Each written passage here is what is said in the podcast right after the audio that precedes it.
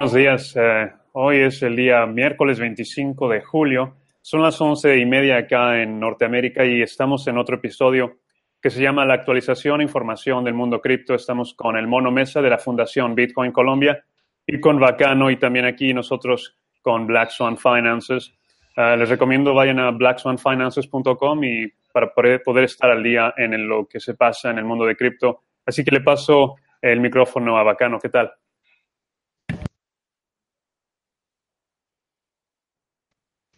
Ah, estás en mute, bacán. Estamos aquí en un episodio nuevo con nuestros amigos de Black Swan Finance, el Mono Mesa y su servidor bacano.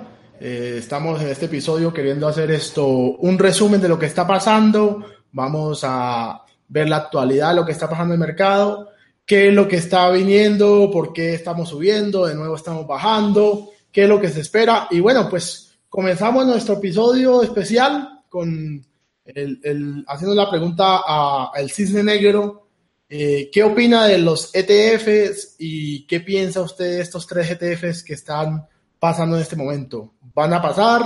¿Va a pasar lo mismo que el 2017? ¿Es puro FOMO? ¿Qué piensa el Cisne Negro?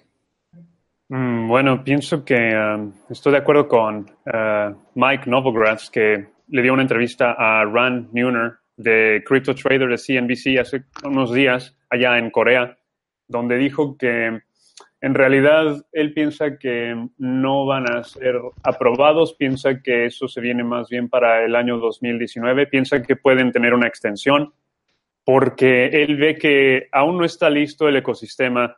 Eh, se necesitan más servicios de custodio como el de Coinbase que acaba de sacar, pero um, eso es el único que existe en el mercado y lo que él explica es que se necesitan nombres Ah, bueno, instituciones de renombre, ¿no? Firmas de firmas importantes, tal vez Goldman Sachs o, JP Morgan, que, saquen su propio servicio de, custodio y en ese momento sí se va a esperar que, se, que, ah, que exista un FOMO increíble, pero por el momento pienso que mm, es eh, más hype, aunque saben que hay un artículo de, de Zero Hedge de hace un par de días que dice que se supone, ¿no? Que hay dos insiders o personas eh, conocen lo que sucede dentro de una institución, que dicen que ellos, ah, uno de ellos de la SEC, se supone, ¿verdad? Porque tal vez es pura mentira, dice que es 90% de las probabilidades. Él piensa que 90% eh, que sí lo van a aprobar y el otro se supone que es un insider de, ah, ah, ¿de dónde es? No de la SEC, sino a ver si me recuerdan de dónde es el otro insider del artículo de Zero Hedge. El caso es de que son dos insiders que dicen que que sí va a suceder. Ah, es un, un ex empleado, creo que también de la SEC. Ah, pero bueno, estoy de acuerdo que, que, tal vez va a ser extendida la, la deadline, la, fecha límite, no, que no van a dar tal vez una, una, respuesta el día 15 o 16 de agosto, pero en general esa es la dirección que va a tomar ah, la cripto y Bitcoin yo pienso que en algún momento u otro, si no es este 2017, perdón, 2018, va a ser en los 2019, donde sí vamos a tener un, un, ETF eh, e de Bitcoin, aunque pienso que ahora es un poco prematuro. Y, al señor Mono Mesa también le hacemos la misma pregunta. ¿Qué piensa desde su punto de vista? ¿Va a pasar, va a pasar la, eh, el, el ETF? ¿Se va a quedar? ¿Cómo lo ve? Bueno, primero que nada, yo quiero saludar a todo el mundo. Acá no se le olvida siempre darme la palabra para saludar o para despedirse, una de las dos. Eh, yo estoy eh, con Oscar, eh, o sea, yo estoy casi 90% seguro que el ETF va a ser aprobado eventualmente. Eh, pues ayer, de hecho, hubo bastante revuelo en, en Reddit. Había gente que decía que, que lo iban a aplazar indefinidamente, otra gente diciendo que definitivamente no lo iban a aplazar.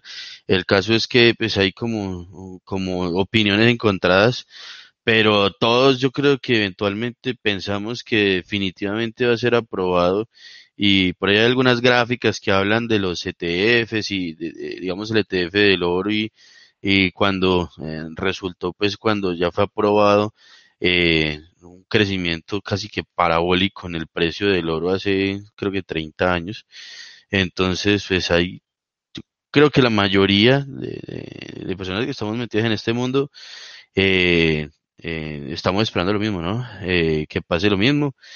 Y finalmente, pues con el desacople, que yo, que yo creo que todos pudimos observar un poco un desacople de Bitcoin con respecto a todas las otras criptomonedas. Eh, también, pues yo creo que es por ese mismo lado de los ETFs y, la gente evaluando un poquitico más eh, eh, Bitcoin particularmente eh, gracias a, a todo este rollo de los ETFs.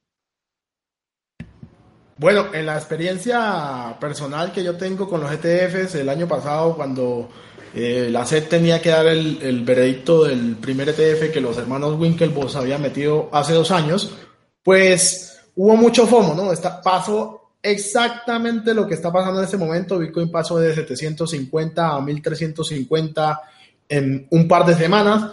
Lo único que les puedo decir a todos es que pendientes porque igual que los futuros, hay gente muy bullish, hay gente muy esperanzada en esto y ustedes saben que una decisión de esta se toma en un segundo. Yo me recuerdo que yo estaba viendo en vivo esa respuesta de los ETFs y Bitcoin se desplomó desde 1300 hasta llegar a las 875. Biestan, todos los grandes eh, chains se bloquearon hasta más no poder y bueno, hay que tener cuidado si usted tiene abierta una posición. Yo le recomendaría que antes del 8 o 7 de agosto cierre sus posiciones, ponga sus manitos quieticas y, y no vaya a perder. Puede ser también que guardar criptomonedas donde un ETF esto sea positivo, pues saltemos de 8.300, 8.200 que estamos hoy a 12.500. En otra noticia, pues Oscar nos va a comentar un poco más. Ya Bitcoin Cash va a cumplir un año de haber hecho el hard fork de Bitcoin y nos va a hablar un poco de este proyecto. Eh, también quiero que eh, dé su opinión respecto a todos los que nos están viendo y pues son Bitcoin maximalistas y no, no, no hacen sino seguir los, los, lo que dicen las otras personas. ¿Por qué usted cree que Bitcoin Cal va a ser el, el próximo Bitcoin? Bueno, se viene otra actualización que es más acerca, yo pienso que el, el, mono Mesa nos puede ayudar también con esto de lo técnico, porque él está más enfocado, él es, él está en eso, ¿no? En, en, el análisis eh, tal vez más, eh, no técnico de los gráficos, pero eh, más de el, el, código detrás de Bitcoin. Y yo, pues ando siguiendo eso que se viene para en noviembre, si no, si no me equivoco, no es así, en mono. En noviembre se viene una actualización para, para el Bitcoin Cash y, y sí, claro que pienso que um, que el Bitcoin Cash tiene mucho potencial y por lo mismo de que yo cuando empecé a usar el Bitcoin en eso del 2015 a comprar activamente Bitcoin, pues era muy fácil de mandar y muy rápido y también era demasiado barato de mandar. Entonces, pues eso cambió eventualmente, ¿no? Ah, hay una como meme que dicen, remember, remember the feast of December. Recuerden, recuerden los costos de diciembre. Y eso va a suceder en el momento en que en que, que incremente el, el, uso, ¿no? El, el, uso, por ejemplo, ahorita vemos que la utilización de Bitcoin pues no es la misma que antes. Entonces, el momento en que la mempool o la, la piscina donde se atascan las transacciones se llene, entonces uh, allí van a subir los costos. Aparte de que los desarrolladores mismos se burlan, ¿no? De que cuando sube el precio de los costos, ellos abren champaña, como Gregory Maxwell o este Samsung, Samsung Mao, eh, de Blockstream que dice que Bitcoin no es para la gente que vive con menos de dos dólares o dos dólares al día.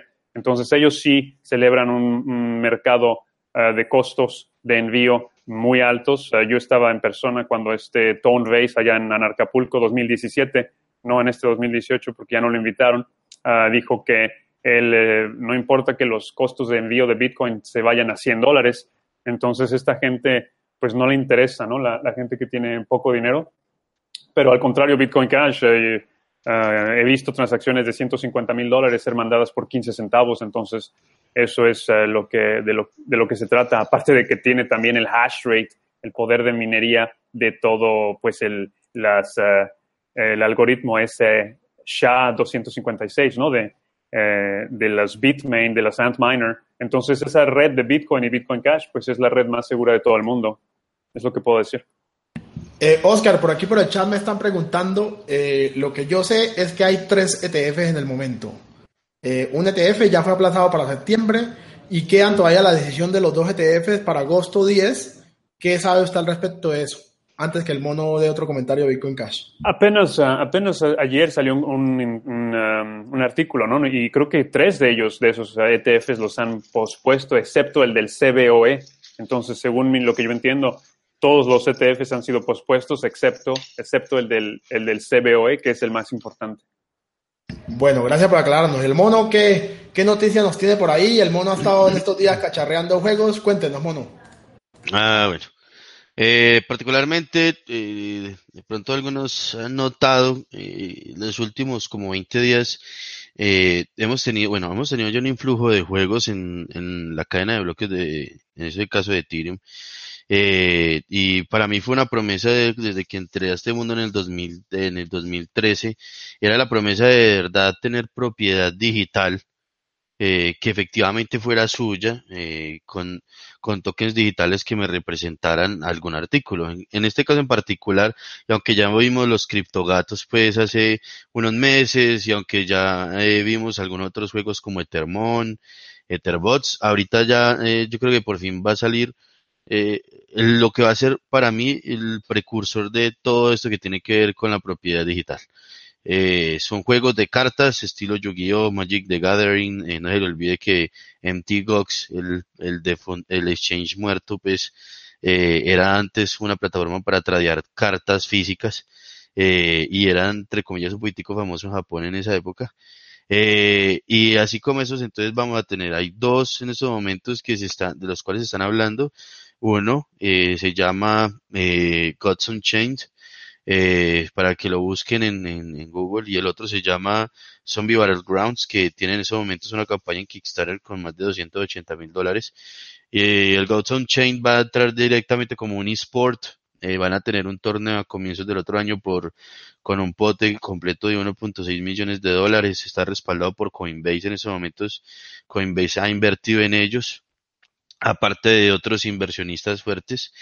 Y como les digo, eh, para mí es muy interesante porque son los, o sea, ya, ya empezamos a ver eh, eh esas, eh, o sea, como digo yo, o sea, por fin estamos empezando a ver una de las promesas que Bitcoin nos hacía en el 2013, que tristemente pues no se efectuó porque en ese entonces empezaron a ver eh, ya, ya, pues los cambios eh, y la, la diferenciación que quiso hacer Bitcoin en volverse solamente una plataforma de intercambio de valor y ahí fue donde entró Ethereum pues y, y, y, pudo por fin dar darle pues proyección a esta promesa. Entonces, eh, son proyectos para mí muy prometedores.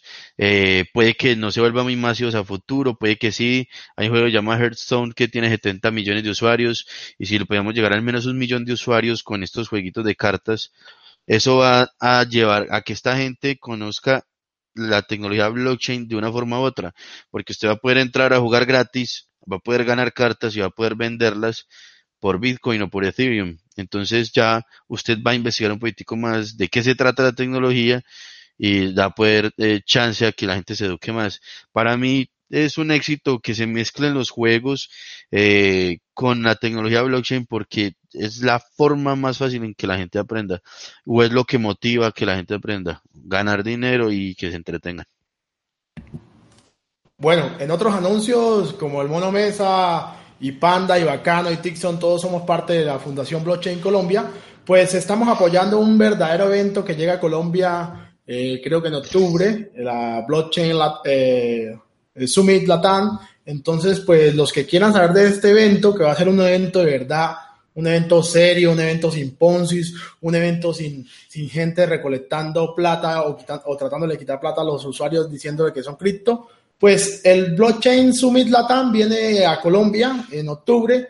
Ya creo que las entradas van a estar a la venta el próximo mes. Y pues Panda Chain, la Fundación Bitcoin Colombia, la Fundación Blockchain Colombia, y esperamos que Black Swan también, el Cisne Negro, esté por aquí acompañándonos en Colombia. Y a todos los usuarios de Black Swan que están en Colombia, a todas las personas que siguen al Cisne Negro, pues también los esperamos por aquí que vengan, vamos a hacer la fuerza para que Oscar esté aquí, lo invito, Oscar, venga aquí, se queda en mi casa, no tiene que necesidad ni, ni de pagar esto hotel, ya el mono sabe que ahí está la cama pequeña, pero, pero bueno, ahí se quedan. Entonces, en otras, en otras cuestiones, yo personalmente pues voy a hacerle un poquito de promoción a mi proyecto, panda.chain. Recuerde que Estamos, ya dimos los aldros de PBX, ya dimos los aldros de Zencast, ahora también vienen muchos aldros, pero eso recuerde que es para la gente que esté eh, registrada. Vamos a salir con Fiat en tres mercados, así que pendientes porque el próximo mes empezamos a operar en Fiat con tres mercados. Lastimosamente no hemos podido operar en Fiat en Colombia, pero vamos a tener el mercado de dólares y euros y ya vendrán las noticias. Entonces seguimos aquí, vemos a ver esto. Eh, eh, tenemos también pendiente nuestro proyecto C-Coins también que ya va a salir al público y va a ser una gran sorpresa. Vamos a ver si alguien nos hace alguna pregunta para los pues, panelistas. Eh, le damos paso a Oscar también para que patrocine a Black Swan y hable un poquito de lo que están haciendo en este maravilloso Black Swan. Muchas gracias, Bacano, por la invitación a tu, a tu casa. De hecho, estaría bien tal vez eh, que pueda ir allá a Colombia.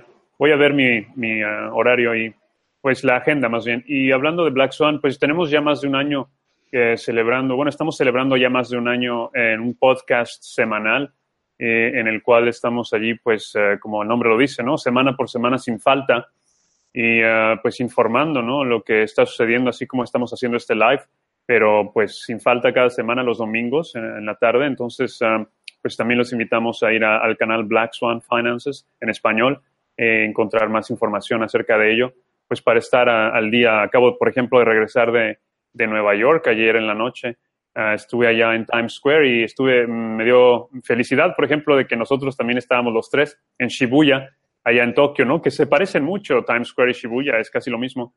Entonces, allá en Shibuya vimos eh, anuncios de blockchain, recuerdan, Bitcoin. Y acá en, en, Times Square lo que estuve feliz de ver es de que había pues un anuncio de Nasdaq que decía blockchain, the future. Entonces, eh, estamos ya en el forefront, en, en la, en frente de, del mundo en, lo que se refiere a criptos y Bitcoin. Por aquí hay una pregunta para Oscar, pero no, no, está muy clara. Pues dice que cómo ve la regulación tributaria o qué nos puede decir, me imagino que, que, qué nos puede decir acerca de la regulación de tributos de las criptos en general, cómo la ve, cómo ha visto. Bueno, en Canadá creo que hay una regulación muy clara para tributar o pagar los impuestos sobre las, sobre las criptomonedas. ¿Qué nos puede decir respecto a eso a nivel general? Pues sí, eh, en general eh, va. Es que la verdad, en general no se puede hablar tan bien porque depende del lugar donde esté uno. Aquí en Canadá es muy, muy claro. También dicen que si uno gana, pues hay que declararlo como si fuera dinero, ¿no? Entonces, eh, es todo, cualquier movimiento que haga uno, compra o venta, dicen también hay que declararlo. Por ejemplo, si uno compra Bitcoin y después cambia ese Bitcoin a Ethereum, eso también cuenta como otra transacción y entonces hay que pagar el impuesto hasta de compra en los exchanges. Es ridículo pero ya en, um, en otros países, pues también uh, está, está, varía mucho, ¿no? De Colombia a México a España, uh, pero sí les recomiendo tal vez ir a ver el video este de um, cómo, cómo, reducir los impuestos en cripto de, en Panamá, que hice un video. Entonces allí pueden seguir los enlaces y aprender más uh, de cómo esas regulaciones se adaptan a, los diferentes países donde ustedes se puedan encontrar. Bueno, Oscar, eh, eh, el mercado que tenemos más claro para salir, y lo voy a anunciar, es el, mercado en Quebec. Nosotros salimos en Quebec a partir del 10 de agosto. Entonces, para la gente de Quebec y la gente de Canadá, nosotros ya tenemos la licencia ya. Entonces, a partir del 10 de agosto ya pueden operar con Panda. Recuerde que en Panda tenemos en este momento 65 criptomonedas, que llegaríamos siendo el exchange que más criptomonedas tiene en Canadá, versus el dólar canadiense. Y bueno, eh, Canadá la tiene clara, hay eh, licencia para los exchanges, hay licencia para todo lo que es de cripto. Eh, creo que las ICO están prohibidas por la licencia.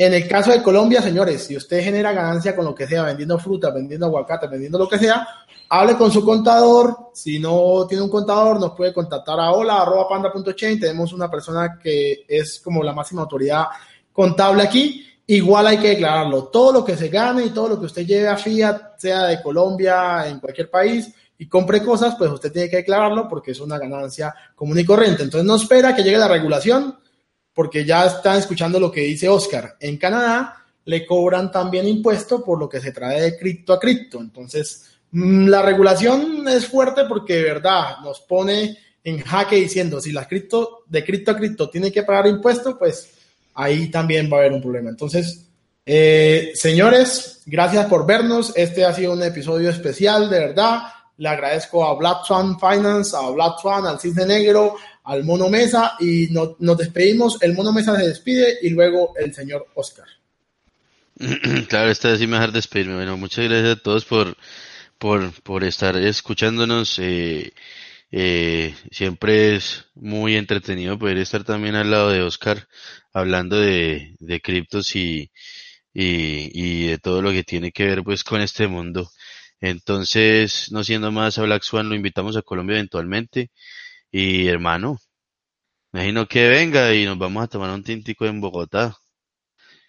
Mucha suerte. Hasta Ahí está invitado, Oscar, despida el programa, por favor. Ya, muchas gracias, Mono. Y un placer verlos una vez más, este, después de haber estado allá en, en Tokio con ustedes. Y pues sí, estaría bien eh, vernos eh, en Colombia o en donde sea, en Estados Unidos, tal vez, si vamos a una... No sé si van a ir ustedes a CoinGeek, hay una fiesta por el primer año, el aniversario de Bitcoin Cash. No sé si van a estar ustedes en Londres.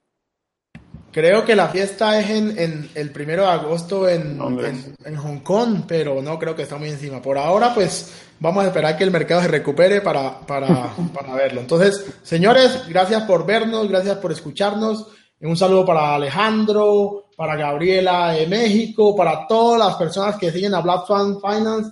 Gracias por estar aquí con nosotros. Un saludo a Oscar, le agradecemos que saca de su tiempo. Sabemos que ha estado bastante ocupado al mundo mesa. Y bueno, señores, nos vemos en el próximo episodio.